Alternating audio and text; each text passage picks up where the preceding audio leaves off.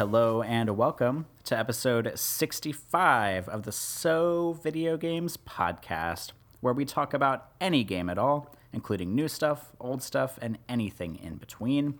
If we're playing it, we will be talking about it. Today, we are recording on January 16th, 2017. Or 2018. Oh my gosh, I'm already doing it. It's 2018. Damn it. 2018, just kidding. Um, my name is Corey Motley. I am a staff writer at GameCritics.com, and I'm 50% of the show. Joining me, as always, is Brad Gallaway. He is the editor of Game Critics. How are you, Brad? I am doing as well as can be expected. I uh, I'm not going to get into that now. We talked about that in the banter. If anybody wants to know more, they can uh, catch that at the end of the show. But otherwise, I'm good. I'm doing real good. Um, excited to be on the show today. Lots of stuff to talk about. In fact, too much stuff to even fit in this episode, but it's going to be a good one anyway. Good, good. Um, we have a lot, a lot of games to cover because Brad, as usual, every week you're like, "Oh, I'm so busy. I'm working like 20 hours a day. I'm so busy." And then I'm like, "All right, what games do you want to talk about?" And you're like, "Oh, I have these like 30 games I want to discuss this week."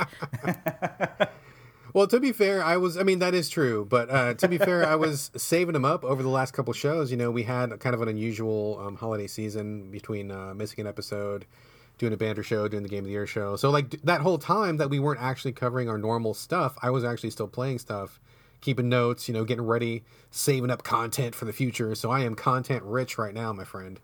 That is true. I guess I forget about that because we have been on an unusual schedule with Game of the Year last week, the banter show the week before, skipping a show the week before. Because um, I have been, I have not been playing that many games. I mean, I have stuff to discuss tonight, but I over Christmas break I was so busy that I wasn't really playing anything. So I don't really have anything built up, but I do have some stuff to talk about.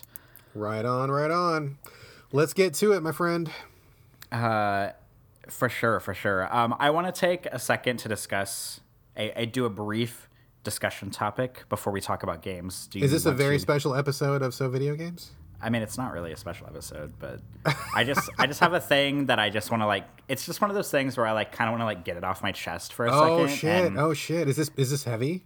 No, it's not heavy. It's oh, okay. just like it's like one of those like minorly annoying things that I see on Twitter, and it's been bothering me. And what better platform to get it off my chest and just to discuss it on the show? And I'm sure once I get started on it, you'll probably have some things to say and some responses, and we can just kind of talk it out for a minute. But let's take like like five minutes and just discuss. Yeah, dude. Yeah, I don't. I don't go. I have no idea what you're gonna say. So go ahead and lay it on me. We're gonna talk it out right here. We're gonna talk it out. All right. So I have I've been seeing a lot on Twitter over the past couple weeks, you know, because it's Game of the Year season. Everybody's doing Game of the Year stuff, you know, for the past like you know maybe like two or three months. And uh, just recently, I've seen a few people on Twitter. Um, they will they'll like um, you know because some people whenever they do Game of the Year stuff, they will talk about stuff that they like the most that year. They'll talk about stuff they like the least that year. They'll talk about maybe some stuff in between or do like categories or do whatever. And I've seen a handful of people on Twitter um, basically just like flat out say, like, hey, how about we don't do this and we only discuss the things that we liked for Game of the Year and we only celebrate things that we liked and we don't put like, I don't know, like the negative energy out there or whatever, or don't use Game of the Year season to like criticize other kinds of games, um, or you know, like basically like. Uh, you know, like say like negative things about games. Like let like let's just t- take it off the table and only use Game of the Year season to to praise games. And I have to be honest, I call major bullshit on that. Like I understand that game of the year season or you know even if it's like movies if it's like golden globes or oscars or whatever like like there you know it's a time to celebrate the things we loved uh, over the past year. It's a time to be excited about the games that we liked. But i don't like living in this universe where people are not into criticizing things. I mean i understand if people are coming from a perspective where they're like um, you know, let's talk about the things we like, but let's not just like super duper shit talk because I'm not really about like super duper um, shit talking games. Like I'm about talking about a game, and you are too about, you know, discussing what we liked, what we didn't like, what could be better, what rubbed us the wrong way, what we liked in the first five hours, then what we didn't like in the rest of the game, or something like that. You know, so if it's people just being like, oh, this game sucks, and like that's all they're saying, then it's not, you know, very, um, it's not very thoughtful commentary. But I don't like the idea of people trying to dictate the kind of content that other people are putting out if it's like critical commentary because what happens if we live in this like bubble where everybody's talking about everything they love and nobody's talking about things that were just okay or things that they didn't like then there there becomes this like hype machine for certain games. And like and this is a terrible example because I I know people don't like whenever we talk about it on the show, but like for NieR, like NieR Automata, everyone was talking about how much they love that game, and so therefore I thought I was going to love that game, and I was I welcomed it with with arms wide open um, to play it, and I ended up not liking it, and I think that there is a time and space to discuss to be critical of games and to you know talk about games in a different way that will maybe like warn people that maybe the game is not as good as everybody else says it is and so it these things don't get built up by like only people talking about how great it is and being like afraid to give commentary like negative commentary on it. Because then everybody thinks that everything is magical 100% always and there's nothing bad out there. And then you get people that buy the games because nobody because people are afraid to criticize them. And then they're disappointed because they didn't like the game. And so like I'm just I'm over this notion of people being like, "Oh, it's game of the year season. Let's only say good things about games and let's not dare criticize anything." Because then you're going to get people like me who wanted to like this a certain game and then ended up not liking it because people were afraid to say critical things of it. And I just don't I, I just don't like this whole notion, this whole like let's not criticize things in game of the year season. I think it's annoying and I think I mean, I get where people are coming from because people want to be positive, they want to celebrate the things they like but I think that there is a space for criticism as well, and I think it's annoying when people try to dictate what other people should and shouldn't say about games or movies or what have you, just because we're in a part of the season that's supposed to be celebrating games. That is true. This is this is why we make a good podcast team because we are we are definitely on the same page about this. Although I would even go further and say, although I I definitely agree it was really magnified during Game of the Year season, but I noticed that's kind of been a problem like lately in general. Um, I mean, I mean, it's always. I mean, the game industry has always been like falling prey to hype. I mean, that's just been the way it's always been. That's probably the way it's always going to be because people get excited, people want to promote things. I mean, I get that, and that's fine. But when you, you know, like like us, like we're here to talk about games honestly. We're here to talk about what we like, what we didn't like, and I, I have noticed recently um, that people kind of take it like the wrong way. Like people don't understand what criticism is anymore. Like they don't understand that you cannot have something good unless you refine it, unless you work on it, unless you examine it, unless you think about it.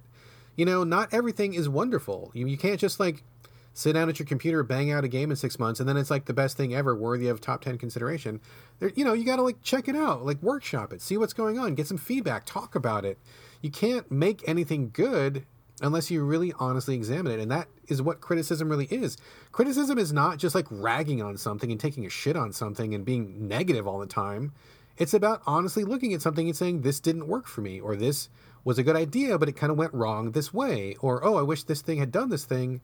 That would have had a different effect on the gameplay, or XYZ, you know, whatever. Um, but lately it seems like people are are forgetting what criticism even is, and they they kind of hear anybody saying anything negative and then all of a sudden you're a hater or you're you're uh, you know you're bringing everybody down or you're just being awful and you're hurting someone's feelings. And i mean i'm all about respecting people uh, absolutely. Like i mean i i believe in that 100% um, but when you're talking about a game or about a project or about you know a piece of art or about a, you know something that somebody's crafting or especially something that somebody's selling you have to be able to talk about that honestly. And it doesn't make you a bad person to say that there was part of it that you think didn't work. And you shouldn't feel bad as a person if you like that thing and someone is criticizing it, it's not a personal attack. It does nothing to do with you as a human being.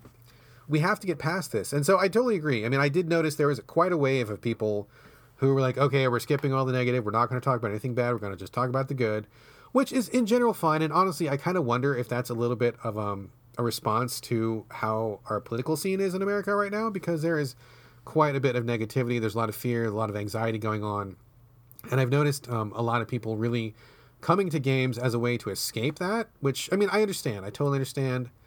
Uh, America is in real bad shape right now. We are in a lot of trouble, and it's people want a safe thing to go to. They want something that's comfortable, that's positive. They can leave those worries behind. So I get it. I totally get it, and I'm sympathetic. I mean, I've done the same thing myself, but at the same time, it doesn't really do anybody any good to just be a hype machine all the time. And it doesn't make you a bad person if you want to criticize something. You have to be able to do that. There would be no good art without art critics. I mean, there would be no good books without people to criticize those things. There would be no good games or music. I mean, you have to be able to do that process. And if you don't do that process, then there's just everything you do is going to be is not going to be as good as it could have been. So I agree 100%. I uh, I think there's a big difference between being negative and giving criticism. And I think that we are want to stay on the criticism side. It's a very necessary, vital thing, and it has value. Um, so, uh, regardless of what other people are going to do, we are still going to be doing criticism here, and uh, and that's just not going to change. So, hopefully, people who listen are on board with that. Hopefully, they understand what we're talking about. I'm glad you brought this up because I've actually been thinking the same thing as well. It's a good point. Good. Well, um, now that that is sufficiently off my chest, and we've both been able to say our two cents about it. Um, maybe we can move on to talk about games. Let's talk about games, man. Let's talk about games. I have a jillion games to talk about, and I. I had a really hard time picking which ones I wanted to talk about, and some of these may go by a little quick because I don't have a lot to say about some of them, but I kind of wanted to just get them out there before I'd forget. Um, the first one, I haven't played very long at all, but I wanted to just let people know that it was even a thing because I have not heard about it. I haven't heard anybody talking about it. I haven't seen any PR for it. Uh, it's called Iconoclasts, and I think it's just by a very small studio. It may even be just like a couple people. Uh, and it's put out by Bifrost Entertainment. I don't know a whole lot about it. I literally like just started it like last night. Basically, it is a 2D sprite based uh, Metroidvania sort of game. I'm playing it on PS4. Uh, you play as a girl who is a mechanic. She's got some. She's got like a big wrench that she does stuff with. She's got a gun. Uh, she can jump and double jump, like kind of your your basic kind of like platforming maneuvers. But the thing that's worth talking about is that the graphics are just like gorgeous on this game. Like the people who are are making the visuals clearly have a way with pixels. Like it's colorful, it's bright, everything is super well animated. It looks really warm and inviting. Uh, I just love the way it looks. Like you just see this and you're like, oh man, I want to check this out. I want to play this. It looks just so delicious. Uh, also, there seems to be a pretty fair amount of story going on. I, like I said, I'm not very far in, but it seems to be uh, that there's going to be a number of characters to talk to, and there's going to be like you know more narrative for a game like this than there usually is. So I'm not quite sure where it's going yet, but I am very interested. So um, just a really really quick word on that, just so people know about it. Um, if you want something that's uh, from the indie scene that looks really great really high production values. The controls feel really tight. Uh, I'll be playing a little bit more of it, and I'll see where this goes. But just heads up that that Iconoclasts is a thing. It's gonna be hitting the PS4, maybe even today, maybe even today, or maybe this week. Like it's coming up real soon. And even, I mean, I wish I had something more of substance to say about it, but um, I know some of the people who are working on this, they're good people, and I just want to get the word out because I would hate for this to just go completely under the radar. And right now, I don't know of anybody who even knows that this is even a game. So um, just check it out real quick. Iconoclasts. I may have some more to say about it later, but it looks like a real, uh, real winner so far. I'm glad you said something because I had never heard of this game, and it sounds like something I'd be really interested in. So I will definitely be keeping my eye open for it. If you try it, let me know what you think. It is is so cute, like it's just so visually appealing, so rich. But um, let me move on to another game. Speaking of criticism, uh, this is a difficult one to talk about. Uh, another indie game. It's called Little Red Lie. Have you heard of this one, Corey? I've heard of it, but only very briefly in passing, like seeing a screenshot or something on Twitter. Okay, so this is also like another indie game. I think this is done by like basically one person. His name is Will O'Neill. Um, I talked to him briefly on Twitter. Uh, I think it was Mac Cunningham who was talking about this game. I hadn't heard of it, and he asked me if I was going to play it, and I'm like, "Oh, what's this about?" And as we were discussing it, the guy who actually made the game jumped in on the Twitter thread and he's like, "Oh, I, I made this game. Would you like to try it?" And I'm like, "Why, sure. Yes, I will." Um, that was a mistake.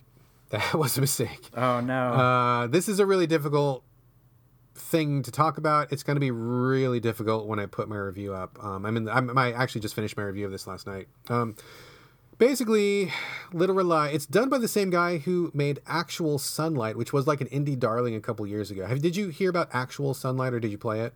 No, I don't know what this is. So that made the the circles as a real like winner in the indie scene. I never played it, but I bought it. It's on my Vita. I haven't gotten to it yet. Basically, that was about I think a game kind of exploring like depression or suicide or something like that. Like it was pretty heavy stuff from what people tell me. Um, so I'm interested in checking out what he has to say, but I haven't gotten to it yet. This is his next game. So Little Red Lie is about two characters. One is a woman who is really financially insecure. She lost her job. She's going to live back home with her folks. Her folks are not doing great. She's really down on herself, doesn't have a lot of self esteem. The other character is this guy who's like a motivational speaker, uh, one of those douchebags that goes around and talking about like you know, uh, believe in yourself and do these things and you can do it and pull yourself. You know, like those I assholes. like how you describe him as a douchebag because I think motivational speakers are douchebags also. oh, they're total douchebags. They're complete fucking douchebags. And he is like really awful. Like he has this um, persona where he's like super positive on stage, but you can hear his thoughts, and he is like the most awful person. He's like Donald Trump and sexist and racist and everything just like wrapped up. Like everything he says is just fucking awful. So it's these two characters, and the the the gist of this game is that it is. I don't want to say it's a visual novel, because that's kind of suggesting there's more gameplay than there is. This is like interactive fiction, where it's like there's a story and there's a script, but all you're really doing when you're playing this is like pushing X to advance the script, and like every once in a while you'll have to move your little pixel character around. Like you'll be inside a house and it'll be like, oh, I need to find my cat. And so you walk like five steps and find the cat and then read some more text. Or it'll be like, oh, I need to find my car. And then you walk through like a parking lot for like 10 steps and find your car and then you just read some more text. So it's not really like a game game. It's, it's kind of like interactive fiction, but I'm playing it on the Vita right now. Uh, the other thing, the other kind of angle to this game is that, you know, the title, Little Red Lie, in the script, everything that is like a lie is highlighted in red. So like the text in general is black. And then when either character, the speaker or the woman, motivational speaker or the woman, when they say something that's a lie, it'll be in red. So it kind of clues you into like how often they're like lying to themselves or lying to someone else or just being kind of disingenuous about what they feel about a thing or a person or an idea or whatever. Pretty interesting at first, and I want to say up front, like, I mean, Will O'Neill, the writer and creator of this game, clearly a smart guy, like, absolutely a smart guy. He's got some very, very incisive observations about money and about culture and about life and about people. I mean, the dude has things to say, and I think that a lot of what he says is correct and true, and it makes sense to me. Um, so I respect that for sure. The problem is that this game is like I didn't finish it. It's like maybe like seven, eight hours long. And when you're talking to these people, it's hard to even express how negative these characters are. Li- like literally, every single thing they say throughout the entire game is either something derogatory about themselves or derogatory about someone else. It's a really cynical view of like basically the entire world. I mean, these people have like these hollow relationships with no love where people are just taking advantage of each other. Um, at one point, um, the motivational speaker rapes somebody and he like totally justifies it. Uh, there's this, you know, there's all sorts of like advantage being taken over other people. Uh, crazy, crazy, like negative self esteem, like really just really self hate and a lot of, um, God, almost just like nihilistic tone to the whole thing, which would be kind of okay.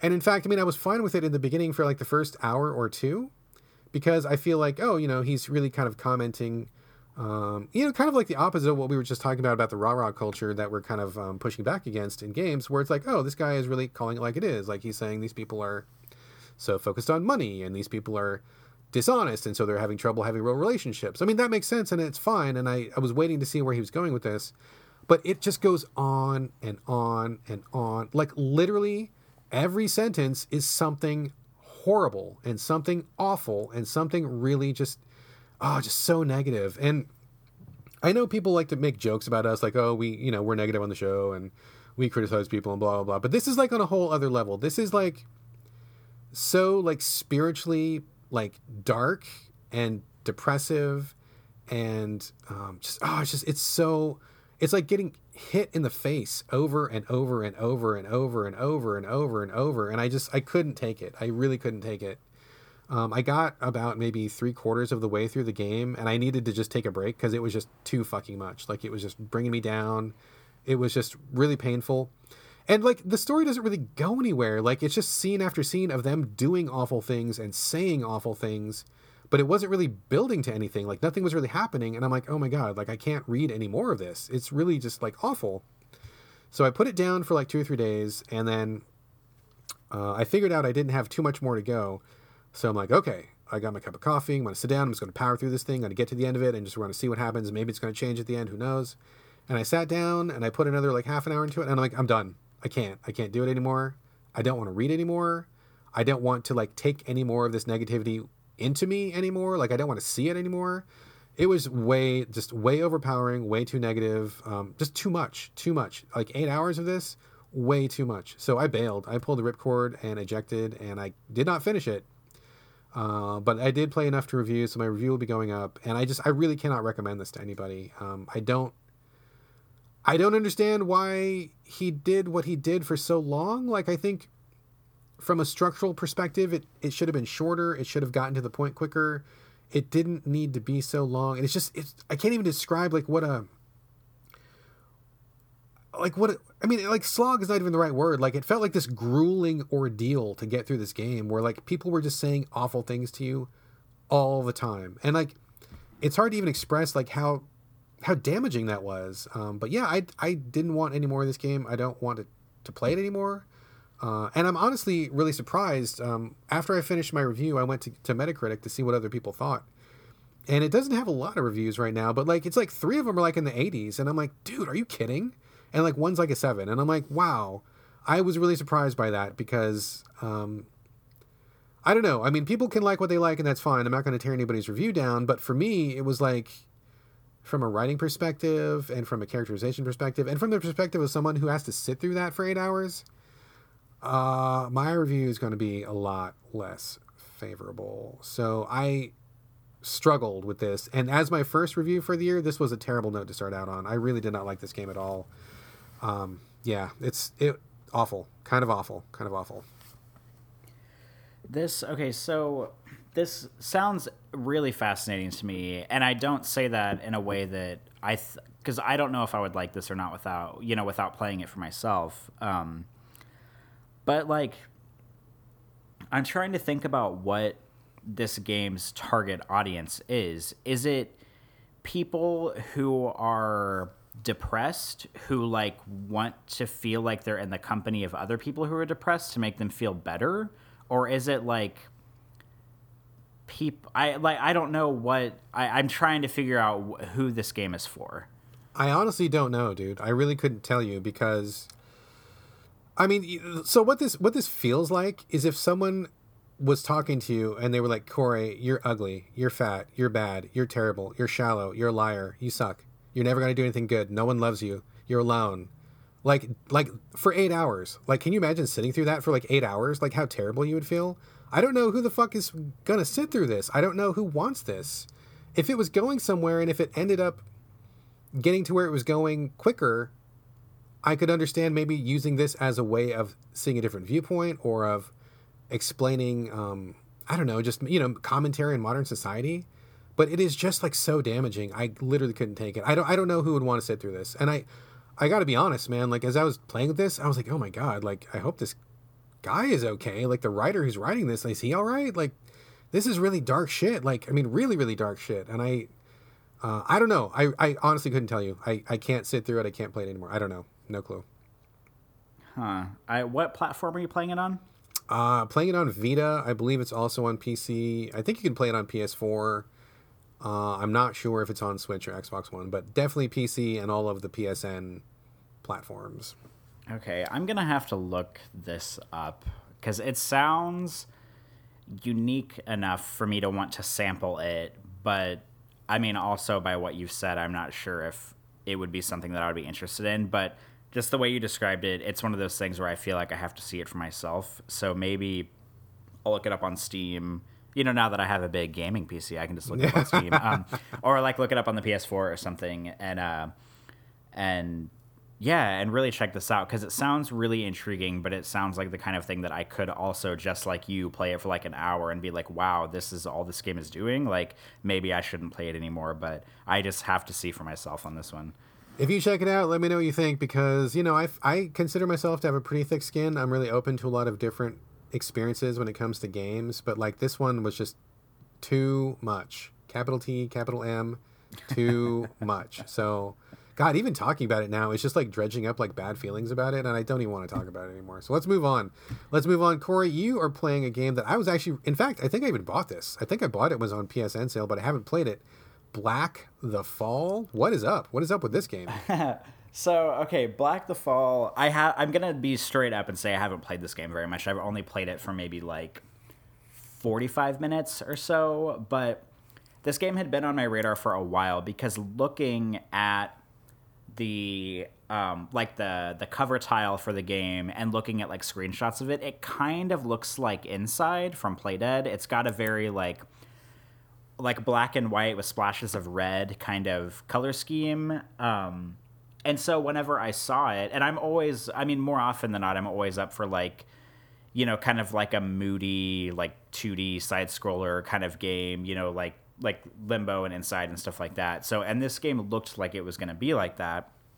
But I really didn't know anything about the story. I'd been waiting forever for this game to go on sale, and it finally went on a PSN sale for like their um, like game of the year or like their year end gaming sale. So I picked it up, and um, and I haven't really given it a lot of time, and part of it is because it's one of those games where I feel like I really have to sit down and give it my full attention whenever I play it. Because some games, you know, you can just pick up and kind of sample, but this is one of those ones where I'm like, okay, I really need to sit down. I need to put my headphones on. Like, I really need to kind of tune into it. And I haven't done that. And part of it is because, uh, kind of like Limbo and Inside and, you know, Playdead's games, it's kind of hard and it's kind of frustrating. Um, so to back up a bit, it it's a 2D or maybe like a 2.5D or you know whatever you want to call it, um, uh, like side scrolling game where you play as like a um, like a a humanoid. I mean, I guess he's a man, like a humanoid man or something. Um, I mean, maybe he's like a robot or something. I'm not really sure, but he looks like a man, and it's kind of set in this like dystopian, kind of like Soviet Russia, like kind of place and you you start out and you I think you're in some kind of like like a camp, like a military camp or you know some kind of like you know um, very like oppressive environment and I guess you're trying to break out or something and so it's like side scrolling almost every it's kind of like a room for room thing where instead of like constantly like moving through these big um, you know side scrolling environments. It's more like you're in a room you solve a puzzle you kind of go to the next room or you like crawl through a tunnel and get to another room and then there's like a puzzle there you know and so on and so forth. Um, but it's just kind of um, it's like a little bit too hard for me maybe because there's scenarios where it's kind of one of those games where like you have a puzzle in front of you and if you mess up something you die. Like you die in one hit you reload at the beginning of that stage or at the beginning of that environment and then you know you try it again and if you mess up you die in one hit and then it's over with and you just kind of keep uh, you know keep doing that. And i mean part of it is probably me not being smart enough to figure out the game and part of it is just me um, getting frustrated at certain puzzles because it's it's kind of a game like where you it's kind of or maybe i'm just dumb but it's kind of hard to tell exactly what you're supposed to do. And so you basically like have to die as like a rite of passage to figure out what you're supposed to do. And i'm just having like the experiences i've had with with it so far are not ones that make me want to turn it back on and play it some more. Like i mean i it's like it's okay. Um and like the visual style is really interesting and the story kind of maybe seems like it could be going interesting places with like breaking out of this sort of like oppressive camp and there's a lot of like um like like there's segments where there's there's dudes that look like they might be robots because they have these little like antenna coming out of their backs where they're like pedaling these bicycles and the bicycles are like providing energy for the camp that they're in and you have to like you have like a laser on your arm and you can like remote control the robot people to like switch bikes and you have to like switch into the bike that you just got them off of and then like switch another person to another bike and then you get on their bike while you're trying to like avoid the spotlight that's going back and forth because if the spotlight sees you then it basically like shoots you and you die and um, like I feel like this is my kind of game, but it's just like one or two steps too far in the puzzle department. Um, to really keep my attention because I just basically keep dying and keep getting frustrated, and I feel like solving the little like room puzzles or scenarios is not satisfying enough for me to want to keep playing it beyond dying a bunch of times. I think. Interesting. So I did. I'm pretty sure I picked this up because it was on sale on PSN. I've seen it, and I think this is one of the indie games that Square Enix. You know, they've got some kind of bullshit like indie program where it's not really an indie program, but they like they're like, oh, if you like totally put your whole game together and pay us money, then we'll market it for you, or some. You know, so it's kind of a bogus program like that. I think that's where this is from. I'm pretty sure. Yeah, and, I think they call it the Square Enix Collective. Something like that. Yeah, yeah, yeah. Um, I so I haven't tried it yet. It looked interesting, like you said, very um, limbo-ish. But is this more? Is it more on the puzzle side, as in you need to figure out exactly what to do, or is it more on the um, like reflexes, like I know what to do, but I'm not quick enough to get it done, sort of a thing, or is it just right in the middle? Like, what's is more puzzle or more action? I, I feel like it's a little bit of both because, like, you know, in a game like Inside you know, there's a lot of sequences where you know you have to do something quick enough or you die, or you know it's like pretty cut and dry. Like you have to run to this cliff and jump, and if you don't jump fast enough, then like X thing will kill you or something. Um, but it also has you know just like straight up puzzles where you're like wandering around a room and trying to figure out what to do, but there's not really like a death uh, scenario. And I mean, I haven't played Black the Fall enough to like really settle on which one it is, but I mean, most of the scenarios I've been in, it's been like you're in a room, there's some kind of puzzle. If you don't solve it, you die immediately, and then you just kind of respawn in the same room and, you know, try to solve the puzzle. But most of them so far have been more about wits and less about reflex actions. Like you just kind of have to figure out what to do. Um, but I haven't played it enough to to like really be say it's like one way or the other. Okay, okay. Well, good to know. Um, I I recall this one getting kind of middling response when it came out, um, and you know I haven't gotten to it yet. I probably, I mean, honestly, I probably will never play it, even though I bought it. But um, if you get further, let us know how it goes, because uh, I'm always I like this this style of game when it's done well. But what you're describing isn't really getting me too fired up for it. So, uh, well, let us know if you keep getting further.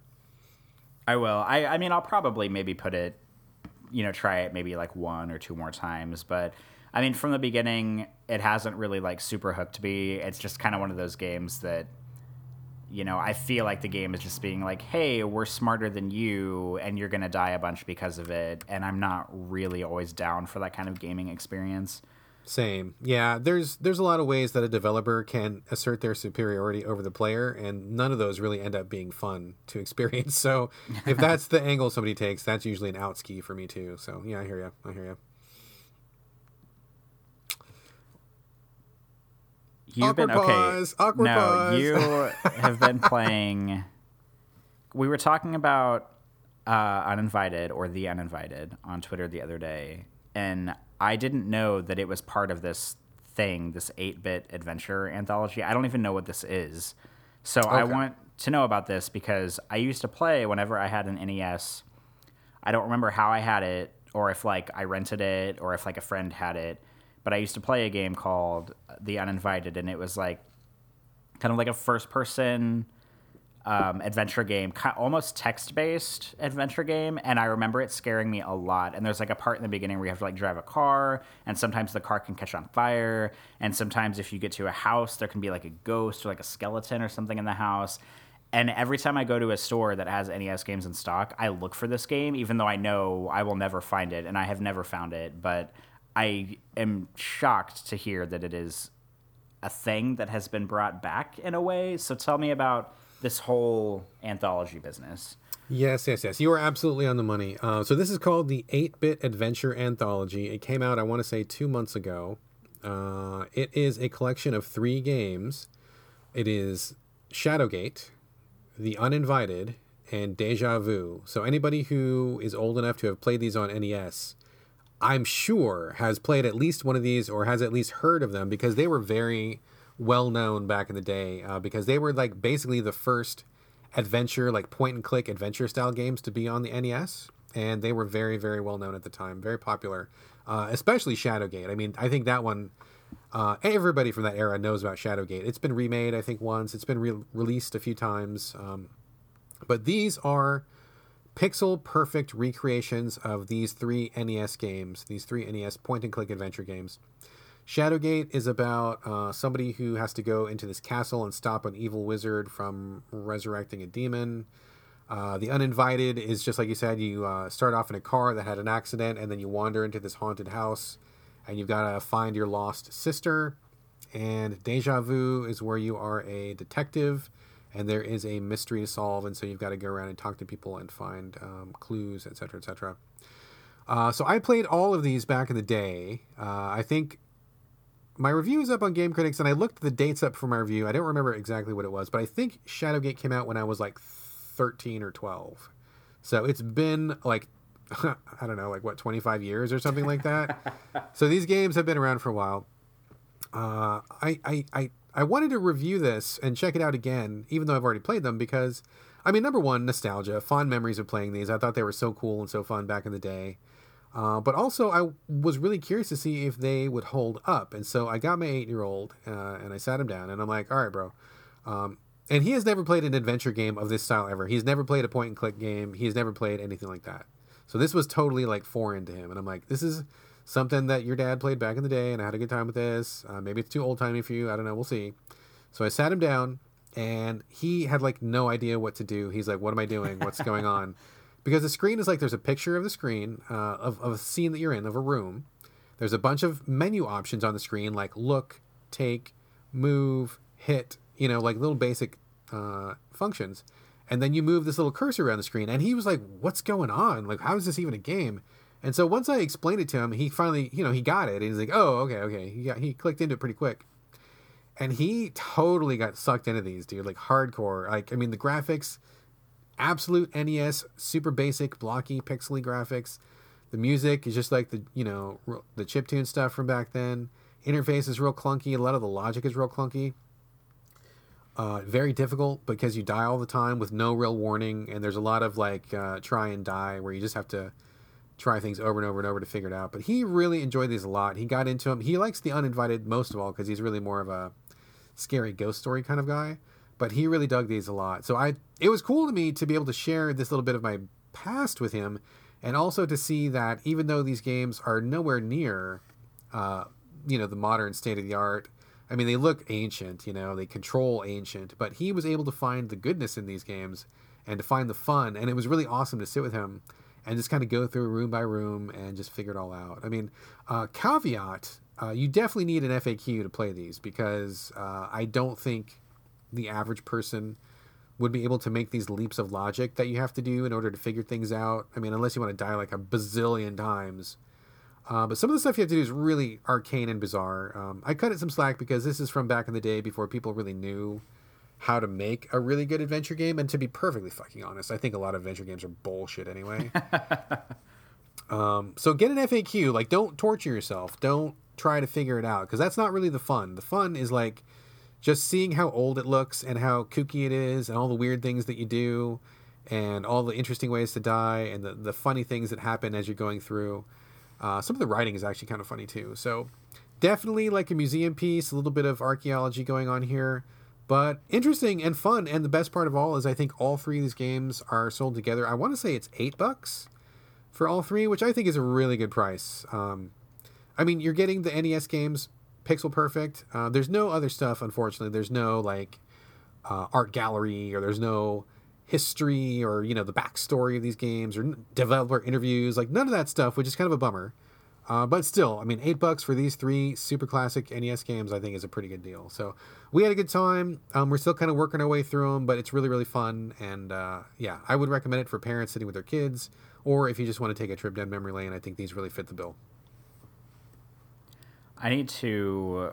I'm going to keep my eye on these because I'm interested in knowing if I would be capable of playing these now, or just really the uninvited because that's the only one I'm like super interested in because that's the only one I have a connection with in the past. Um, because I don't know if I can like logistically do this kind of adventure game at this point in my life. Like I'm sure I can, but I feel like I might be too I might get too frustrated with it too quickly because I wouldn't want to figure out I it would be too difficult for me to figure out what to do and I wouldn't want to be the kind of person that would want to like look up a bunch of guides online and figure out what I have to do. I would just get frustrated and stop, but I mean if the price is right, then I would like to test these again. I guarantee you will not be able to play these. They are too hard and too weird. There's there's there's no way. There's literally no way. So don't even don't even try. When you see it on sale, grab it, get an FAQ, and every time you get stuck, just immediately go to the FAQ. Like play as much as you can, and you'll figure out some of it for sure. But just go to the FAQ because I think it's worth it just to like just to play it again, just for the experience of seeing it again. But do not do not think you're gonna play this and actually legit play it. No fucking way. No way. So there we go. Um, I just want to give another quick word to something else I've been playing. Uh, okay, well, I something I played and then put aside and got rid of real quick. Oh no. Yeah, the Deer God on Switch. We got sent a code for this. We've reviewed it, I think, fucking like twice at Game Critics. This game keeps getting released on every fucking system, and it looks interesting to me. Um, but it's not interesting, and it's not really a good game. Oh no. Yeah, basically, it's an indie game, 2D side scrolling, where you play as a. Okay, so like, okay, let me back up. You're playing. let me back up. Back it up. Back it Can up. you can you back up and say the name of the game first? It is the Deer God, D E E R, like the animal, the Deer God. It is on literally every platform known to man. Gets ported to everything. Uh, very simple game. It's a 2D action platformer where you play as a deer, but there's kind of a story to it, sort of. Um, the game is not very good at explaining its story. It's really poorly told. What happens is, in the very beginning, you're uh, a hunter. You're in the woods drinking beer with your redneck buddies. It shows you taking aim at a deer in the woods, like you're about to shoot it, and then the screen goes black, and you wake up and you are a deer. and there is like this giant deer spirit, and it says, uh, "Hey, uh, BT Dubs, you're a deer. Uh, go do deer shit. Bye." And that's basically how the game starts. And I'm like, "Why?" I mean, I didn't actually shoot the deer. I don't know what my goal as a deer is. What am I? What? What? So I'm like, okay, whatever. I'll just roll with this. Um, and I like the idea of being a deer. Being a deer and leaping and running through the forest is, kind of appealing to me. I don't know. That seems like a fun thing to do. But this game gets off on the wrong foot and it just continues to stumble over itself. I bailed on it really quick. I mean, to give you an example, right after you become the deer, you wake up in the forest, you don't know what's going on. You meet this other deer and he's like, oh, hey, you're the transhuman that everyone was talking about. Here, I am the elder of agility, and I will grant you the double jump ability. Go have fun. And I'm like, wow. Okay, so number one, transhuman, really? Like, uh, okay. Uh, also, you needed to grant me the ability to double jump. It's like literally the first minute of the game. I could have just had the double jump, you know? Like, you didn't need to, like, have some other elder deer comment on my biological status and then like give me a power. I mean, how stupid is that that you're a deer and you get a power? Like it, it's ah, it just didn't make any sense. so it got off on the wrong foot. You you start walking through the forest and then it, like it doesn't explain anything. Like it, it tells you nothing. You eventually meet this guy who's like, "Oh, hey, I lost some shit in the woods. Can you go find it for me?" And I'm like, "Well, I'm a deer and you're a human and you're talking to me. also, I'm doing a quest for you. Why the fuck am I doing a quest for you?" and it just it just stumbles along like it's not really well thought out it's not really it doesn't make sense it seemed like a good premise because i think just being a deer in the woods is interesting but man it's just uh not good and i gotta say um the art style is really poor because in still pictures it looks nice like the pixel work looks pretty nice but when you're playing it the foreground and the background blend into each other way too much and so you can never tell is this something in the background or is it a platform i can jump on is this a spike that's going to hurt me or is this decoration? Is this a place that I can go or is this a barrier? Like you never can tell what's going on and you get hit by stuff and you're not really sure like why? And I just like oh the whole thing just like really just didn't come together at all. It got it just left a really bad taste in my mouth from square one. And I bailed on it like after about like I don't know maybe half hour, forty five minutes. Um, I was curious because I've seen it ported so many fucking times, and it just seemed like a cool idea. But wow, I just I I perfect example of a good idea gone wrong, and I really it just it, it turned me so cold right away. So do not recommend the Deer God. I deleted it off my Switch like after 45 minutes. I'm never coming back to it, so I do not recommend. Avoid, avoid. Um, this game sounds amazing, so I don't know what you're talking about. Oh here. god. I am the double jumping transhuman and I am the elder agility. I grant you my double jump. Jesus fucking Christ, dude. Have you ever played a game? Have you ever read a book? Can you Oh jeez, yeah. Bad writing, bad bad writing. Anyway, uh Corey, you, sir. So I told you I bought Resident Evil 7, right? Yes, but you're too much of a baby to play it. But I took I, I, I made some progress. Took it out of my uh, stack in the back room and I brought it into the living room. So it's in the living room now. It's on my it's on my desk. That's it. That's as far as I got. So progress. So by by next week's show, you will have installed it on your PlayStation, and then maybe on the week after, you will have like put the start menu up. Let's let don't rush me, bro. Don't rush me. You're moving a little fast. We'll see what happens. But I just wanted you to know I took a step. But you, sir, you dove right in. You love this game. You've been playing this game. You've been playing the DLC. Tell us all about it, sir. This is true. I I totally this was such a pleasant surprise because I actually forgot that this DLC came out and I like this is so you have Resident Evil 7 and then you have there's been a few DLCs that have come out that had banned footage volume 1 and banned footage volume 2 and both of those DLCs include like kind of like a silly mini game and then like a I think like a short um like chapter, like story chapter, really short story chapter, or maybe it's like two mini games in a story chapter, something like that. I only have one of them. I have banned footage volume two, I think, which I discussed on the show a while back, and and then they released their second round of DLC. One of them is called Not a Hero, which is a free uh, story only chapter. There's no like extra, you know, mini games or anything. And then they released uh, End of Zoe, which is a paid story DLC, so I'm assuming that one's like pretty substantial. I have not purchased End of Zoe because I uh, don't feel like buying it. I'll wait until it goes on sale or something. But of course, I downloaded Not a Hero because it was free.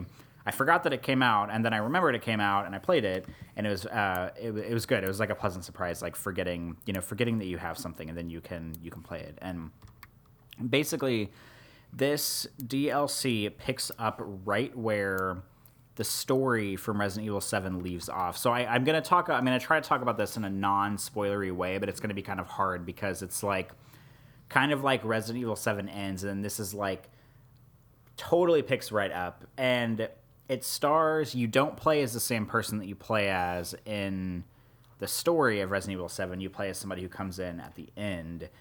And basically, it's kind of like just more Resident Evil 7, which isn't necessarily a bad thing. Um, because I like Resident Evil 7, but like I've said before, I think the story in Resident Evil 7 is pretty lame. Um, but this DLC is basically just like you playing as a new character, exploring kind of like this underground cave scenario. Like it, it has a, a couple of the same areas that you play as at the end, toward the end of the of Resident Evil 7 proper. And one of the characters in the game, who's kind of a villain character, his whole spiel is that he brings kind of like a like a saw element to the game where he kind of sets up these like trap rooms and these like death like torture rooms and you have to navigate them and sort of like solve the puzzles in them or else you die and usually you die in pretty horrible ways and so it brings that element back into it where you have like kind of like an underground cavern kind of like trap room scenario but there's like three legs of it. And and once you solve all of that you get to another position uh, another place and it introduces a new enemy type that requires a certain kind of ammo to kill.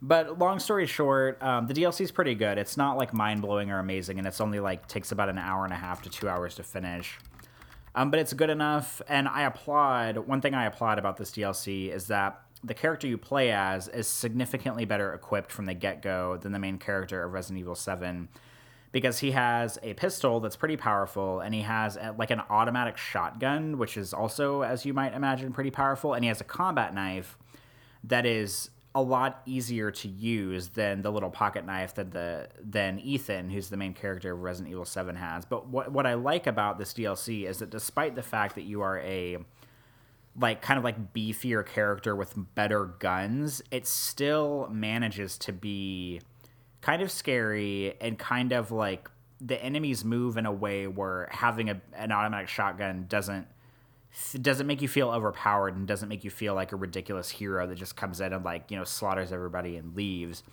And that's just something that i applaud about it. It's not easy to i guess to balance that to have a, a pretty big uh, inventory and also still be scared. And it's not like i mean i wasn't like shaking in my boots scared or anything at this dlc but it's just like like something that i really like about resident evil 7 and about this dlc is that the the weight of the guns feels super substantial and it's one of those games where like the enemies move in a way that you have to aim pretty carefully in order to shoot them or else you're not going to do very much damage you're going to miss them entirely.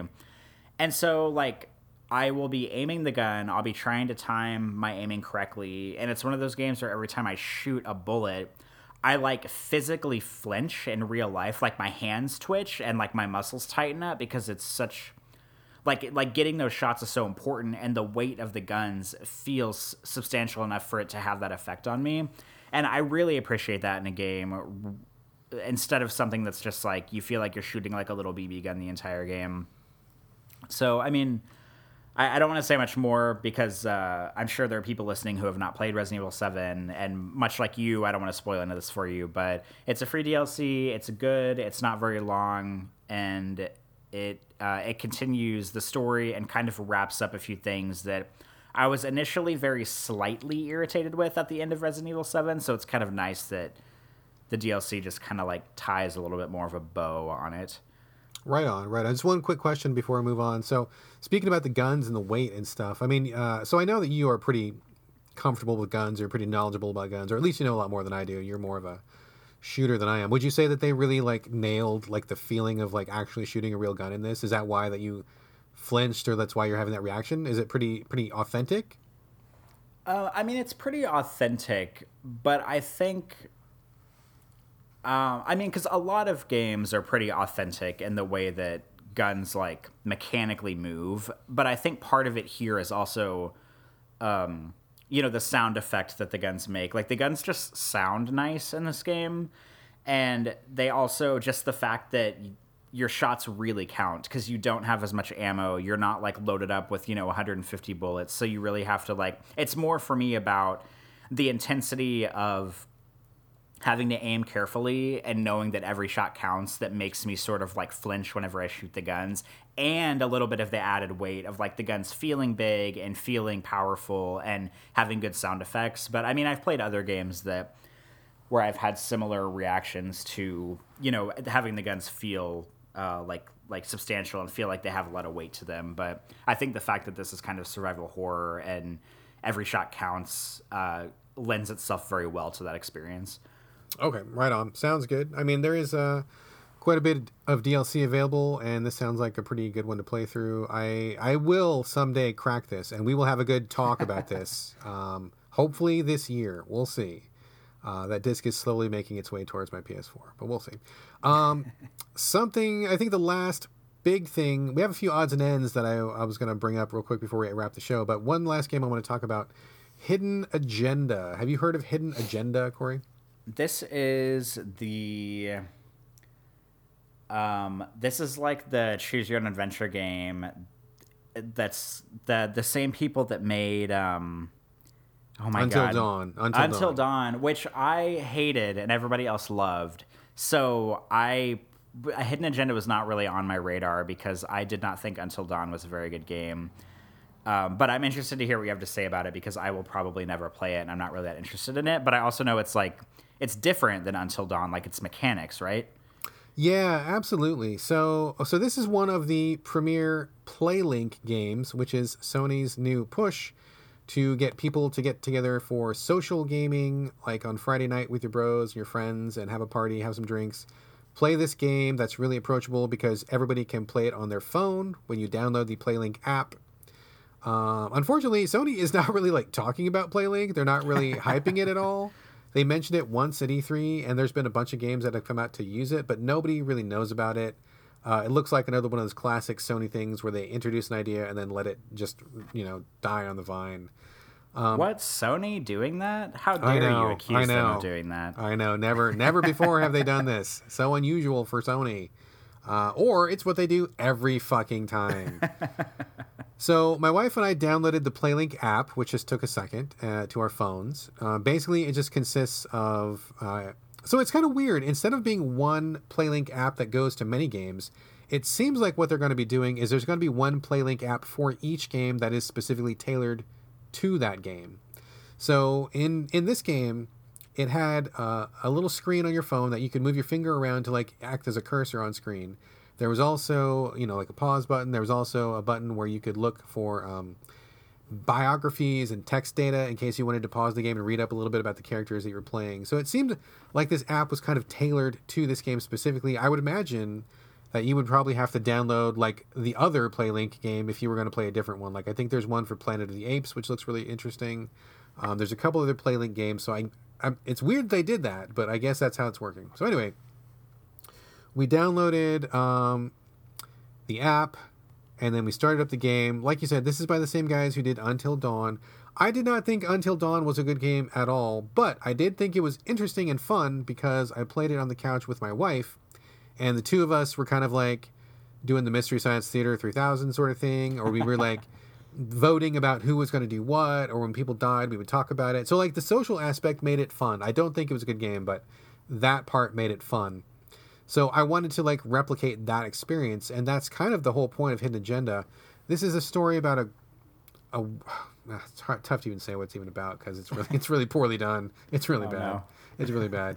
Um, it's about a woman who is a detective uh, and these are all played by real actors. You can kind of, just like they did in Until Dawn, where you could recognize who the actual actor was, which is kind of weird. They do the same thing here, where uh, different cast, but if you know the shows where these people are from, you will recognize who these people actually are in real life, which is, again, real weird. But uh, it's a bunch of detectives who are going after a serial killer who's been, like, terrorizing a town. And, you know, twists and turns and this and that happens, but basically you're like a detective. And so there's a number of different ways that this game plays out. In cooperative mode, which is what me and my wife played, you're basically just watching the story and you don't really do anything until you get to a choice and then you can just, you know, pause and make the choice. Do you want to cooperate with this person? Do you not want to cooperate? Do you want to be friendly to this person or do you want to be aggressive to this person? Uh, also, once in a while, there are some QTEs that you can do, and every once in a while, it'll show you like a screen of like stuff, and you're supposed to like move your cursor around and find clues on this screen. Um, it'll be like a room full of garbage, and you're like, oh, you got to find the handcuffs, find the keys, and find the piece of paper. And so you kind of like move your cursor around on the screen, and whoever finds it finds it. Um, that's fine. There's also some other mechanics when you play it competitively, and this part doesn't really come into the game that we played at all. But like, if you play it competitively, apparently the game gives each player secret objectives, which is I guess why they call it hidden agenda. So like maybe one like it seems like you're working together, but maybe one person will be like you need to be aggressive no matter what, whereas the other person will be you need to be friendly no matter what.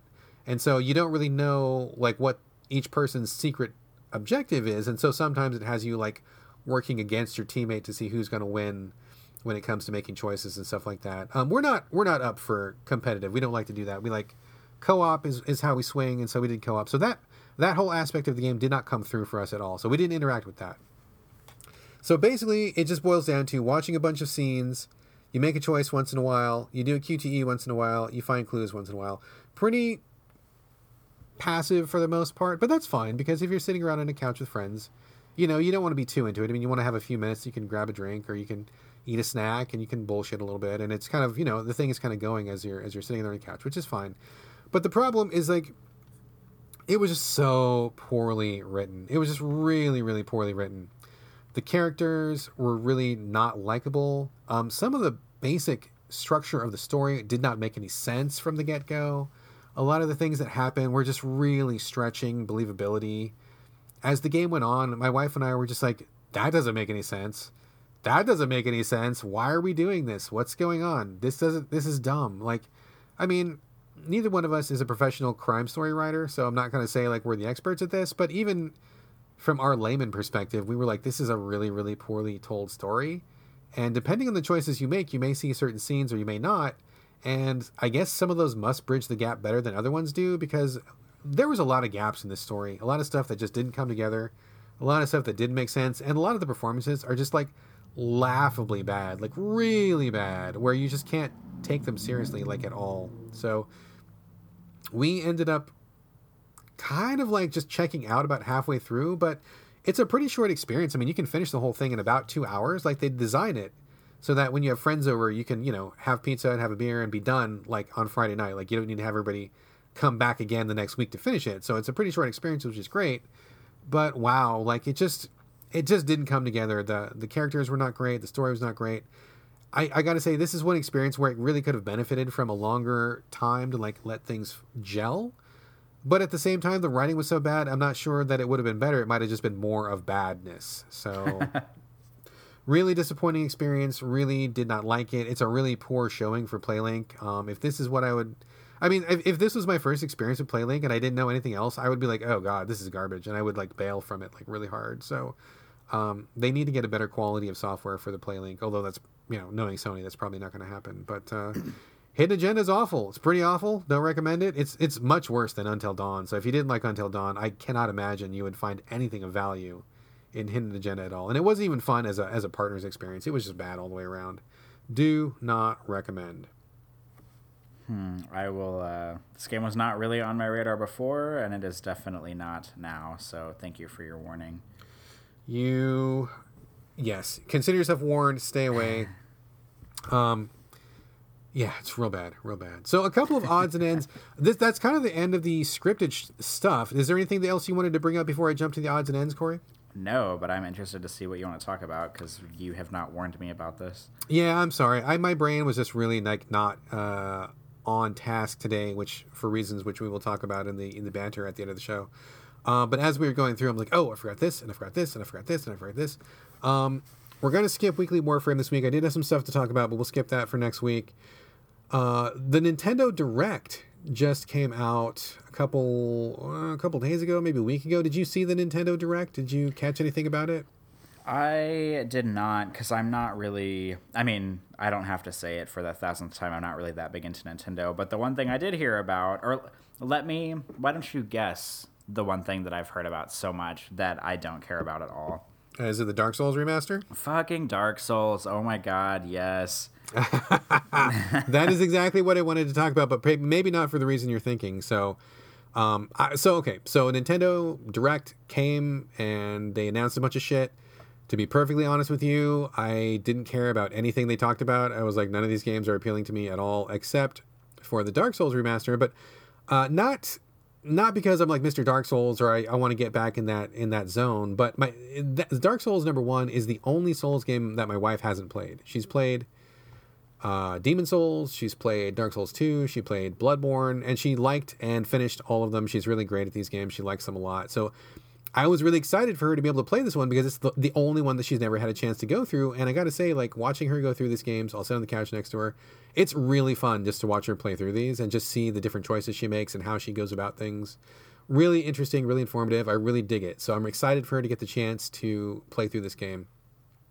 So that's good. And to be honest, uh, people often tell me that the DLC for Dark Souls is one of the best parts of Souls overall. I don't know if that's true because I never got a chance to play it. Um, so this might be my chance to play it, uh, possibly. We'll see.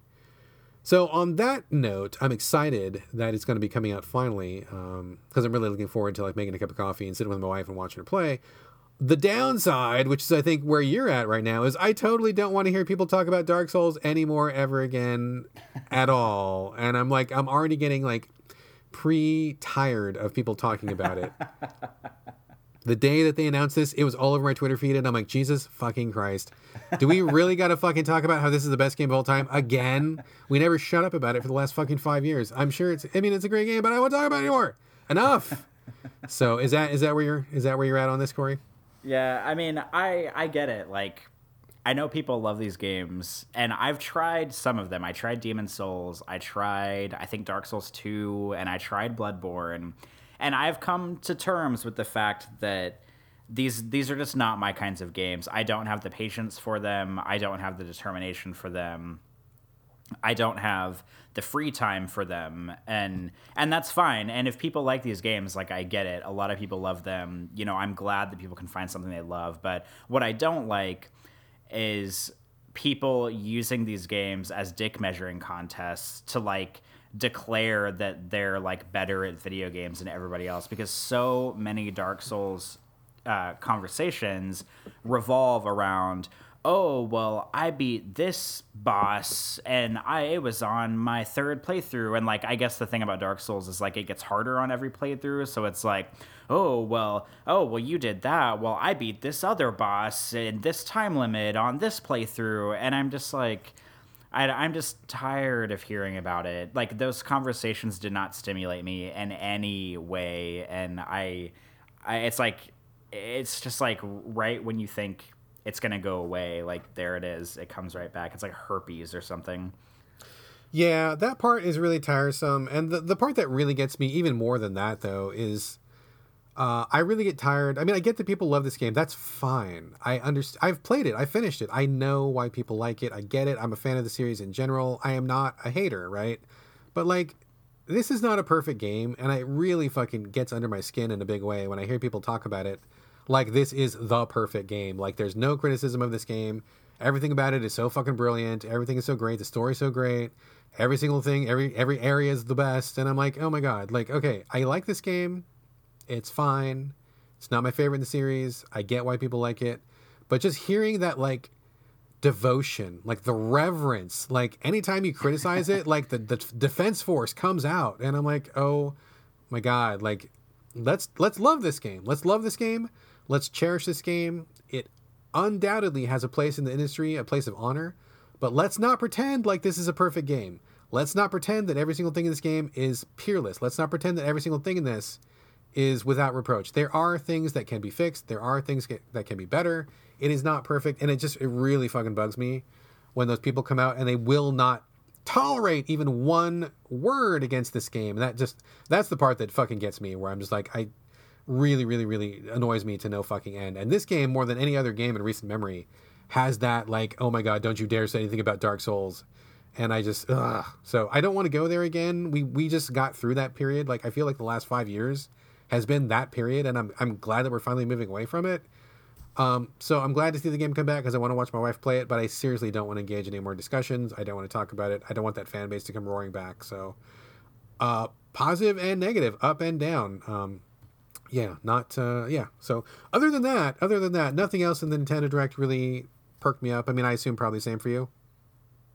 Yeah, I mean, I haven't really looked into it enough to see really what all else was, um, I guess, disclosed at it. Just because I'm pretty far out of the loop of like what's going on with Nintendo because I don't have a Switch.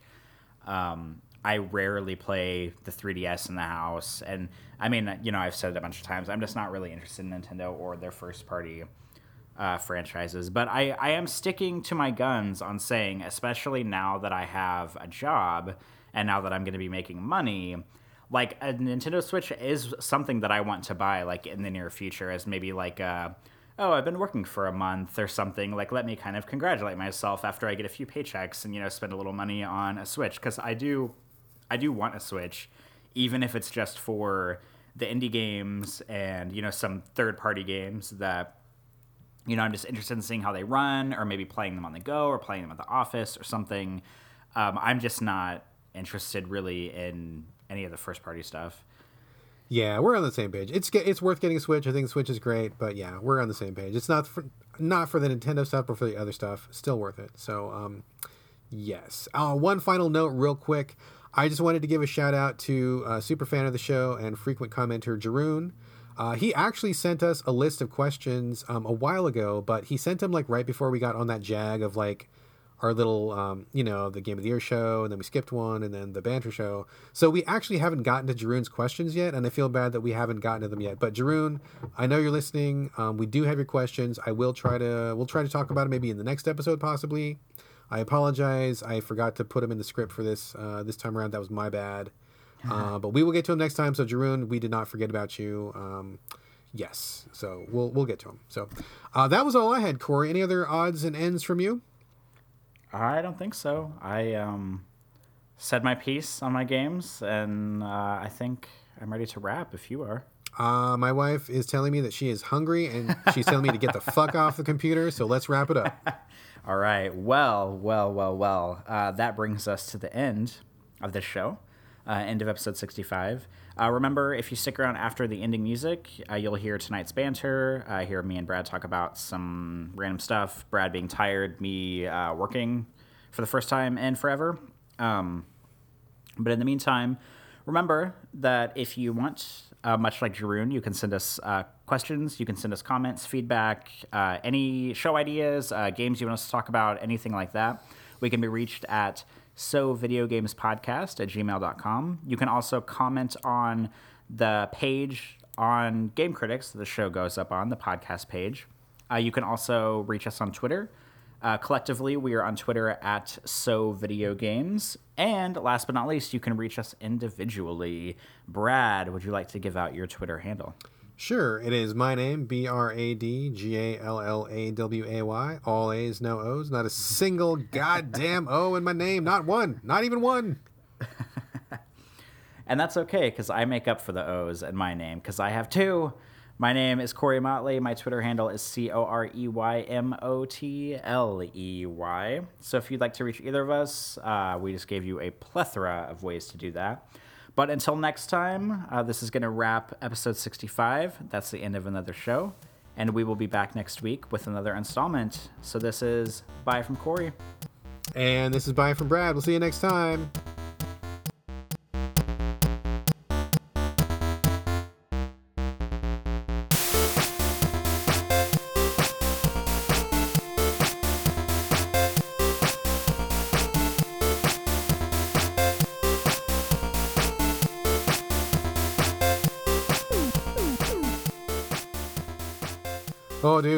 I gotta tell you, uh, man. Okay, so number, number one, feels weird to come back after missed a show, and then we did like the banter show, and then we did the year game of the year show. We've been, I mean, dude, I didn't realize how much a creature of habit I'm becoming in my old age, but dude, I, I desperately crave like a regular schedule for like everything. I never thought I would say that, but oh my god, all I want is just like boring regularity, and um, uh, I am. I gotta. I gotta be heads up, dude. I am fucking hazy today because uh, I worked. Uh, I went. I left work. I left the house at eight a.m. yesterday. I got back home seven a.m. the next day. Oh my God. How do you do that? Yeah, well, not well. I'm really fucking tired. I'm really fucking tired right now, and I'm drinking coffee, and I'm like, I'm sitting here looking at the script, and my brain is just like, oh, dude, I don't know what I'm gonna do today's show. I got, I'm gonna be like spacing out, and it's gonna be bad. Lots of tangents, I assume. So we'll see what happens.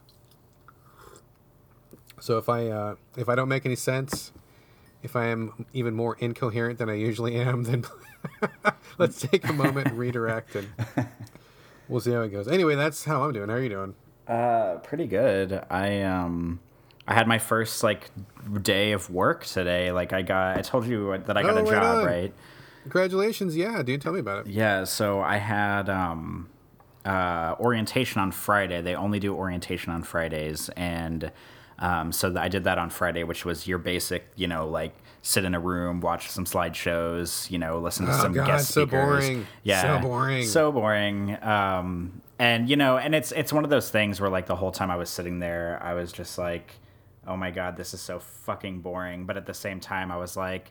You know, I need to be thankful for the fact that I have a job, that these people actually wanted to hire me, so like I can manage sitting through this for a day, you know, so I can actually have a job. But today was like my first kind of like official day, and it's weird because like you know, like all my whole life, uh, well, most of the serious jobs I've had in my whole life have been um, like retail jobs. You know, I worked at Target. I've said it on the show a, a million times. I've worked at uh, I worked at Target for 11 years, like you know, from pushing carts in snowy parking lots up to you know having keys and a passcode to a That's, store. that's a long and- time, dude. Eleven Yeah. years is like a really long time. Did you eventually get your own store? Uh, Did I they give you a store for being there so long? No, I mean I had um I I ended up having keys and a passcode to a store, um, but I did not I wasn't like a, a store team lead or anything, uh, nowhere close. Okay, to wait, that, wait, wait. I gotta ask you. Gotta ask you. You had keys. You had the passcode. Uh-huh. Did you ever like just get like really drunk and show up at your own store like two o'clock in the morning and just like run down the aisles and like sing and like run around and jump on the the shelves and shit? Okay, I didn't. Well, I did not do that because I'm pretty sure there's fail safes built into like where if I would have done that, it probably would have tripped some headquarters alarm somewhere because we hadn't like told them we were going to be doing an overnight or something. But what might be even crazier is the fact that I used to work at three o'clock, three thirty in the morning, um, whenever I worked there because I was on the presentation team, and sometimes if we were doing really intense resets, like the cosmetics resets are the ones that were like uh, really time consuming and really difficult and like really kind of um, were like a puzzle. I would go in at two o'clock in the morning, 100% sober, so I could get a head start on the work, and then I would stay late and then I would commit time clock fraud and say that I left when I was supposed to every time, but I would stay like 2 hours later and I would go in 2 hours early just so I could like get my shit done at the store. Um Oh, dude, you were like a like a store manager's wet dream, dude. Yeah. that employee comes in, works hard, and works for free. Jesus. Yeah, it was. I mean, it, it was definitely stuff that I should not have done. Um, but it was like stuff that I felt was necessary in order to get the job done thoroughly and you know correctly. And even then, even doing that, I was still struggling with the job. So you know, I mean, but you know, it is what it is. But the thing that I wanted to say about that is like. Um, you know, I did a, like a three month uh, temp job a, a few years ago where I worked in an office setting, and like at this job, like because I'm working at a university, like I have my own office, which is for the first time ever, you know, that I've ever had my own office in a building, and it's weird because like in a retail situation. Like you know, it's I mean, I'm getting paid hourly now in the position I'm in, but like in retail, it's hourly, and it's like in a retail situation, you're supposed to like get to the store, clock in, and then like work your fucking ass off every second of the day until you either clock out for lunch and clock back in or you clock out for the day and leave. And it's so weird being in an office environment where it's like I go in and it's my first day and I'm like, "Oh, like what, you know, I don't really know what to do. I don't know how to do anything. Like what am I supposed to do?" And like you know the people in my department like obviously care about training me and they all welcomed me very well and they're very nice and they're very warm but it's like weird being in an office environment where like your nose is not to the grindstone 100% of the day because there were like pockets of today where i would just like sit at my desk and be like what am I supposed to be doing? Like, let me like configure my email signature because I don't have anything else to do. And it's just weird, like, you know, that that whole scenario, like where you when you work in retail, you get paid shit money and you work your fucking ass off. But then you move up to an office environment where you get paid more money and you like don't have to work your ass off as much. And it's just a weird thing for me because I'm so used to getting to a job and just like really working really hard all day, every day, and putting, you know, in the sweat and going home. But at the office job, it's just kind of like, oh, well, you know, we can hang out in the lobby for a few minutes and talk. And oh, there's some, somebody brought some cake. Let's just hang out and eat some cake for a few minutes. Like, it's just like stuff like that. And it's, it's, it's just weird for me to like adjust to that kind of uh, environment.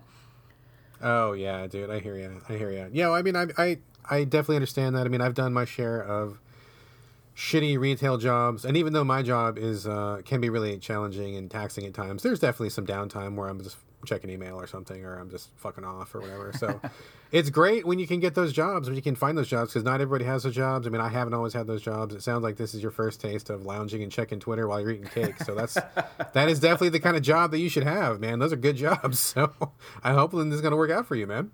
Yeah, I'm excited, and I'm definitely um, like I'm not mad about it. It's just like I don't know. It's just weird. Like I only saw my boss for about ten seconds of today, and like I only spent about an hour actually doing like real work, and I'm only doing it part time, so I'm only there for like four hours a day, you know, give or take. But I don't know. It's just weird. Like I like it, and now I have to think about things like, do I want to decorate my office? Like, do I want to like take some prints of my photography and like put it up in the office or bring like a lamp in or you know just like stuff like that and it's just like I mean, I'm not complaining because this is like kind of a good. It's a good space to be in, and I feel like I've hit that point in my life where like, you know, I I you know, I've been trying to get a job and applying to so many jobs for so long after moving to New Orleans that I feel like I kind of like caught my break, even though it is just like a part time thing. But um, it's just it's just a weird, it's completely separate scenario of like a mindset that I have to be in that I've never been in before in a job. So it's it's just it's gonna take some adjusting. Yeah, man. Yeah, I hear that. Well, you know, good. I mean, I mean, I I mean, I, it's hard to say like in today's world because today's world is so much different than the world of our parents or our grandparents and stuff. But I mean, if you can get a job like that where you're not like busting your fucking ass every day for pennies, then I mean, that's that's definitely being ahead of the game. So, yeah, and having an office, having a space or something, and just being in a place where someone's not like yelling at you and micromanaging every fucking minute of your day. I mean, that's you know, yeah, that is that is good stuff. So I'm really glad, really glad for you, man. Uh, keep us posted on the new job, and once again, congratulations, my friend. Thank you, thank you. Um, what what's? I mean, I know you've been working a lot lately, so maybe you don't have a whole lot to talk about. But what has been going on with you? Fuck, nothing, dude. Just work. um, just working, more work. Um, we're gonna. My wife is uh, the home decorator. She loves to do little projects and stuff. And we're working on a new. We have a bunch of coffee mugs. We're big coffee drinkers in my house, and so we have a lot of mugs. And I mentioned earlier that I get mugs for Christmas or my birthday or whatever. It's my favorite thing to get.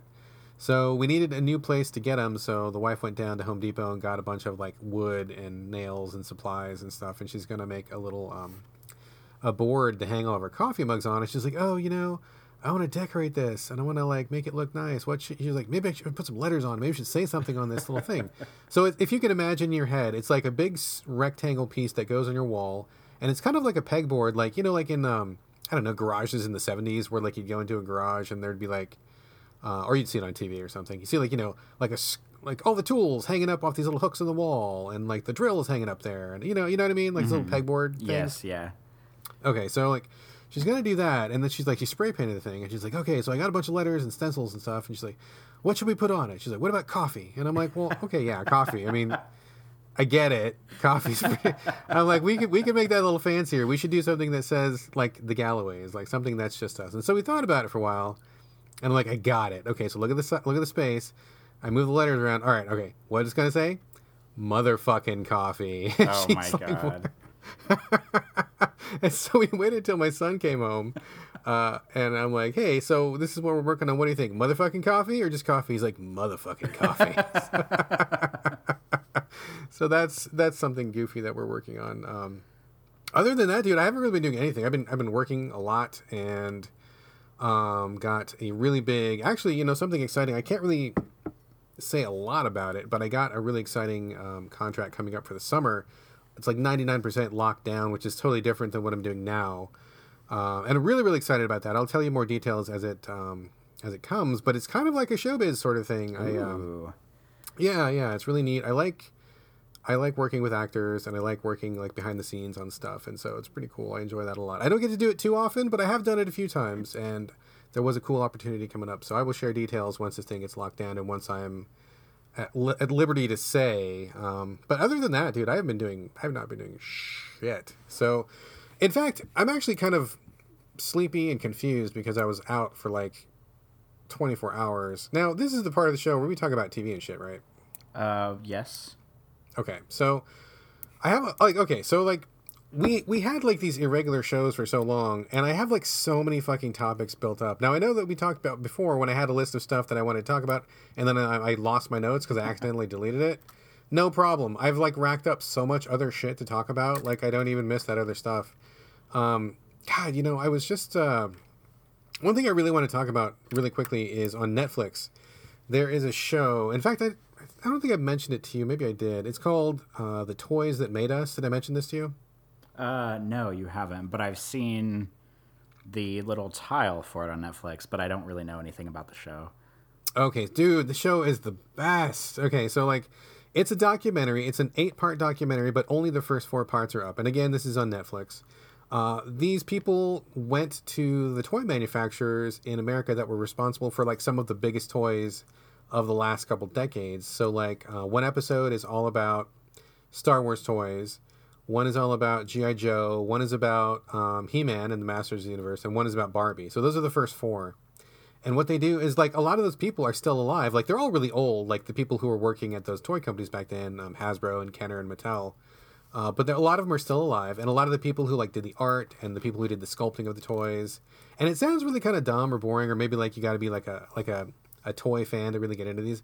But it is like fucking fascinating. It is so interesting, like all these stories, because you know, being a kid or just going into a toy store, you're like, oh, I'm in a big store and here's all these cool toys that are here for me to buy. And this is just a thing that happens. And it's just, these are always here in the store. And you don't really think about where they come from or how they get there or, you know, who created them and stuff.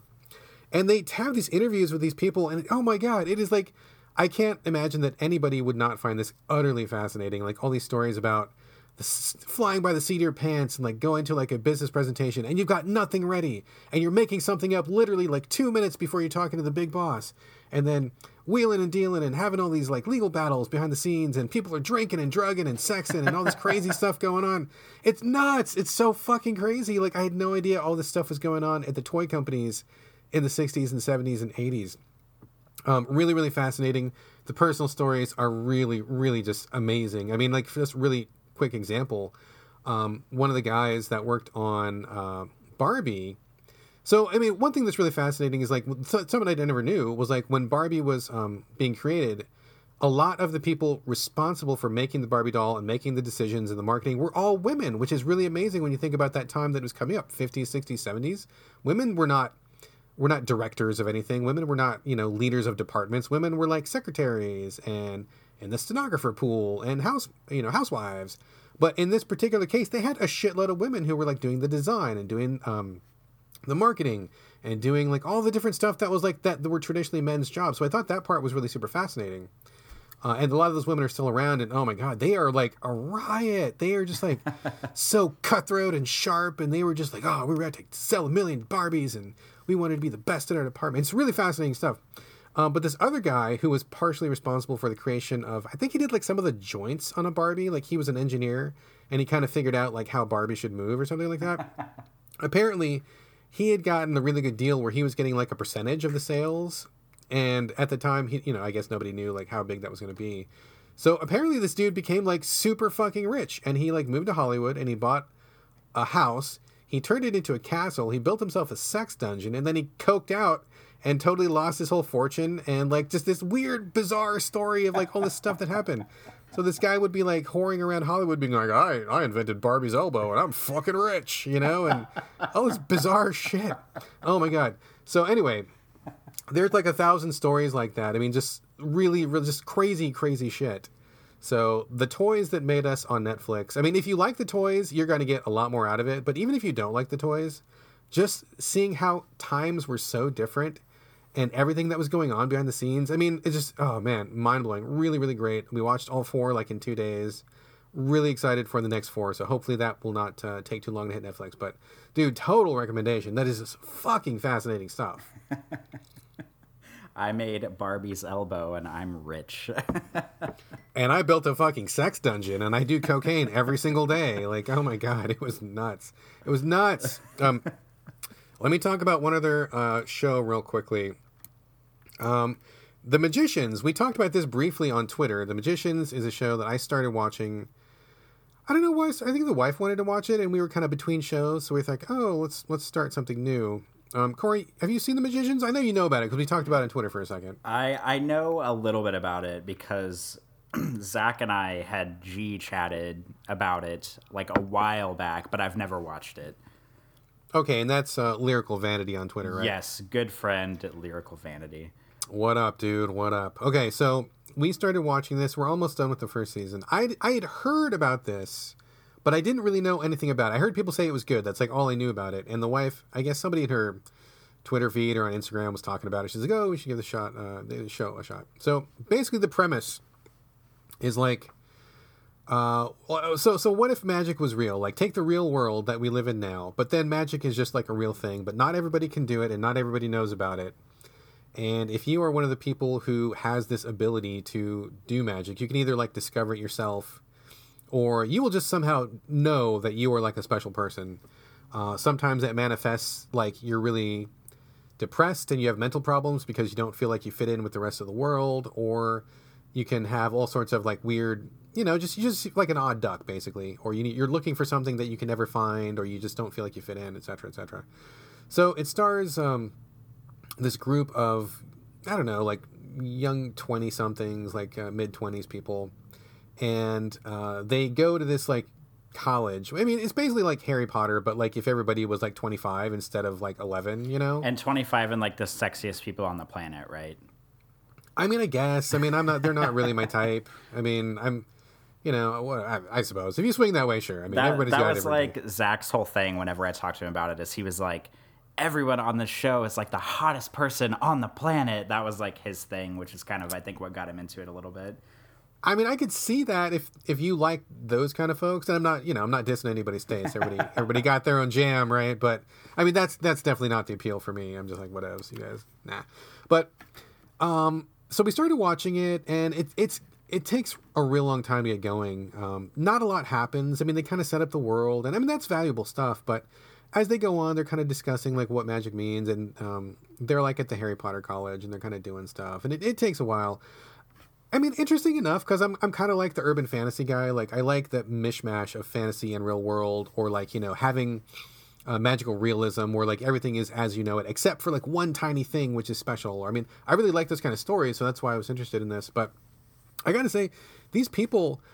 I, re- I find them to be really unlikable. Like everybody is just really just like arch and sad and bitter and cynical and everybody like fucks each other, but they don't really like each other, and everybody's really upset about everything, and they're just like really like angsty and shit. And I'm just like, oh my god, like I just like, ugh. I was looking at the wife, and I'm like, are you liking this? She's like, no. Are you liking this? I'm like, no. So, but we're like, okay, we got to at least finish the season. We made it like halfway, and I'm like, we might as well see where this goes. And I knew that when um, we were talking about this on Twitter, um, Zach was saying, oh, you know, this is, it takes a while for the show to get going. Hang in there. It'll get there. And I'm like, okay. I mean, it's not terrible, but I think right now we're up to like episode maybe like nine out of 12 or 13. And it just now started to where I'm like, oh, okay, it's starting to kind of get interesting. And like, I don't know about you, dude, but like, nine episodes is usually a lot more slack than I'm usually willing to give a show. Like usually I'm like one or two, and nine is kind of a long way to go. But it finally is getting kind of interesting. The characters are finally starting to like humanize a little bit and just to be like less unlikable. Um, so we're hanging in there. It's interesting. I don't know that I would really recommend it. Maybe maybe um, after I finish the first season, I'll recap a little bit and see how I felt about it. But it was kind of a tough watch. I mean, not terrible, but it didn't really click. So um, I don't know. I don't know. I've, if people listening to the show are watching this or have seen it, I would love to get your guys' opinions and let me know what you think. I mean, is it really true? Is it going to get better as it go on? Um, you know, I don't know. Let me know what you think. And I mean, apparently it's popular enough because they just started season three. So, I mean, you know, it must have some viewers. But there you go. The Magicians. Uh, yeah, kind of a weird show. I'll see where it's going. I, uh, speaking of TV shows, just finished. Um, this is so current and so new, but I just finished um, Star Trek: The Next Generation on Netflix. The whole series. Yeah, I've been kind of watching it like in and out for a long time, and there's a lot of episodes I haven't seen. Like I didn't watch it from like top to bottom, um, but Patrick and I had been watching Voyager, and we finished Voyager, and then we kind of went back to Next Generation, and we were like halfway through the last season, so I officially have finished uh, the Next Generation, and am not. I mean, I don't really watch a lot of TV as it is, but am off of Star Trek a little bit. Although uh, Discovery, the new series, just came back on two weeks ago, and it is very superb, and I'm liking it a lot, and I recommend that um, if people have not checked into Discovery yet. Well, let's talk about this for a second because I am a Star Trek fan. Like, I'm not like a crazy fan. Like, I don't wear, I don't have like a Starfleet uniform or anything. I don't have Spock ears. um, but I do enjoy the show. I mean, I've watched it, you know, off and on over the years. And when my um, oldest son came for the summer, I think it was two years ago. For some reason, we started watching like the original series, like with Kirk and Spock and all that. And we started with number one, and I'm like, yeah, let's watch this. And I totally expected him to be like, oh, dad, oh my God, you know? but he watched, he actually really liked it a lot. Even that very first episode, which does not have William Shatner, and has like some other dude who is like Captain Pine or something like that. Like the very, very first one. At certain points I was like, oh, this is kind of boring. But he was really into it, we ended up watching quite a bit of the first season. But how did you find Next Generation after? I mean, because you know it's an older show or somewhat older. I'm sure a lot of that stuff is dated. I'm sure the effects are not as good. But like, how did you? How did it strike you as modern day Corey Motley?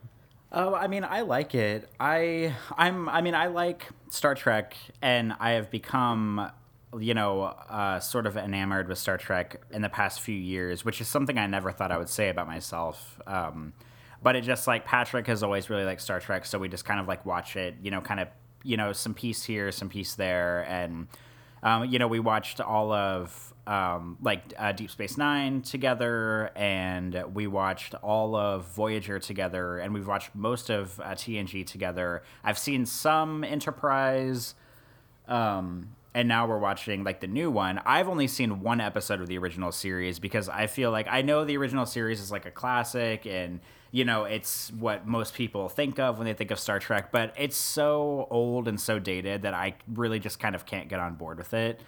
Um, but like the next generation, I think is really great because, I mean, yeah, it's like slightly dated and it's totally like '90s TV. Um, but I mean, the thing that I like about Star Trek as a whole is that.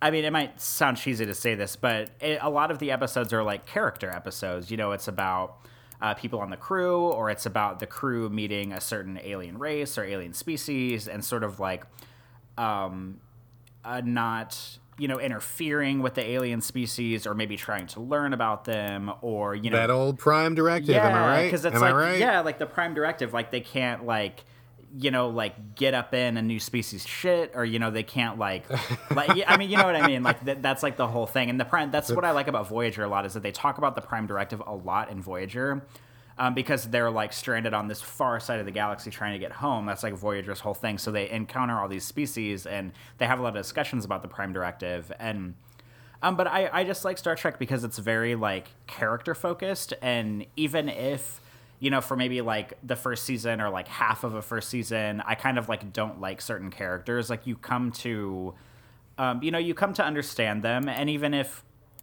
you know you don't love every single character they are more often than not um, you know consistent consistently written. They act in a manner that you would expect them to act. Um, it's very rare that a star trek character will just like you know go off the rails and do something crazy. But um, I, I, just like that even though it's like a sci-fi show you know and they're shooting phasers and you know they're teleporting and they have a, a machine that you know makes food on a plate right in front of them like they you know the episodes are very character focused and um, you know, really like sci-fi in that way. With it's it's not just about like the technology in the spaceships. So, I mean, I'm totally on board for for most of it. Right on. I am. I am also on board. I really would like to um, watch. I kind of would like to watch the entire thing, like starting with the very first series and working on my way forward. I think I'm going to wait till my son, my youngest son, is a little bit older because he's the one that lives with me and he's kind of getting into some of that stuff. Um, he's a little bit too young for it now, but I think probably pretty soon, maybe like another two or two or so years, and maybe we'll start with like you know this, just just go through it and just see it all. So that's something that's on my that's on my um, agenda. But I got to be honest, dude. I got to call bullshit on a lot of the shit that happens in Star Trek because let's let's just let's real talk, real talk, okay? If you had a fucking box that could give you any fucking food that you wanted by pushing a button or saying something, we'd all be like 8,000 pounds because it'd be like lobster, lobster, lobster, lobster. and then, like, you know, to work it off, you'd go in the fucking holodeck and just have these crazy fucking orgies with all these weird AI, you know, sex bots and stuff. And you'd never leave. You'd like leave to get food. You'd, you'd have like Earl Grey hot and a bunch of lobster rolls, and you go back in the fucking holodeck and you'd fuck some more, and like that's all your life would be. There would be no, there would be no exploring space. There would be no like, you know, saving the universe. You would just be like so hedonistic and fat and bloated and like weird and I don't know. I think humanity would implode if we had those things at our disposal. I, I mean, I don't. I don't know to what extent um, they use like replicator technology in Star Trek. I'm sure you know people out there know, but like the way I understand it is like they have replicator technology on the starships, but um, you know everybody on uh, the starships like they you know they they they have serious work to do. They worked very hard in the academy to get there. Um, you know they they worked very hard to get chosen for certain starships, and then you know they all have important jobs to do. So like you know maybe in a sense like if there's replicator technology like on Earth where people are like you know, just like working their nine to five or maybe not working at all because like the whole like the other whole thing about Star Trek is that there's no money in the universe. Like it's all like money is no is not a thing anymore. So people like barter sometimes, but generally like everybody has everything they need to survive. But I feel like the reason why it doesn't go that route that you're describing on the show is because like everybody has um like jobs and very important things to do and like responsibilities on the ship and space, so they can't just like call into work and you know like be in the holodeck all the time and like eat all the time like like they have stuff to do it's kind of like being in the uh. military like you know like you have stuff to do or you get kicked out essentially and you know so that's that i think Oh my god! I if I if I had the holodeck when I was like sixteen, I wouldn't have left it for like two solid years, dude. It would have been it would have been pretty gross. Ew. The dude come the holodeck janitor coming in after I was done with it. That would have been pretty bad. So. All right, dude. I got more stuff to say, and this is going fun. But we should probably start recording the show because when my wife comes home, she's gonna want dinner, and we're gonna have to make a plan and scoot. So let's let's record and let's actually get to the content. How about that? all right that sounds like a plan All right, let's talk about some games.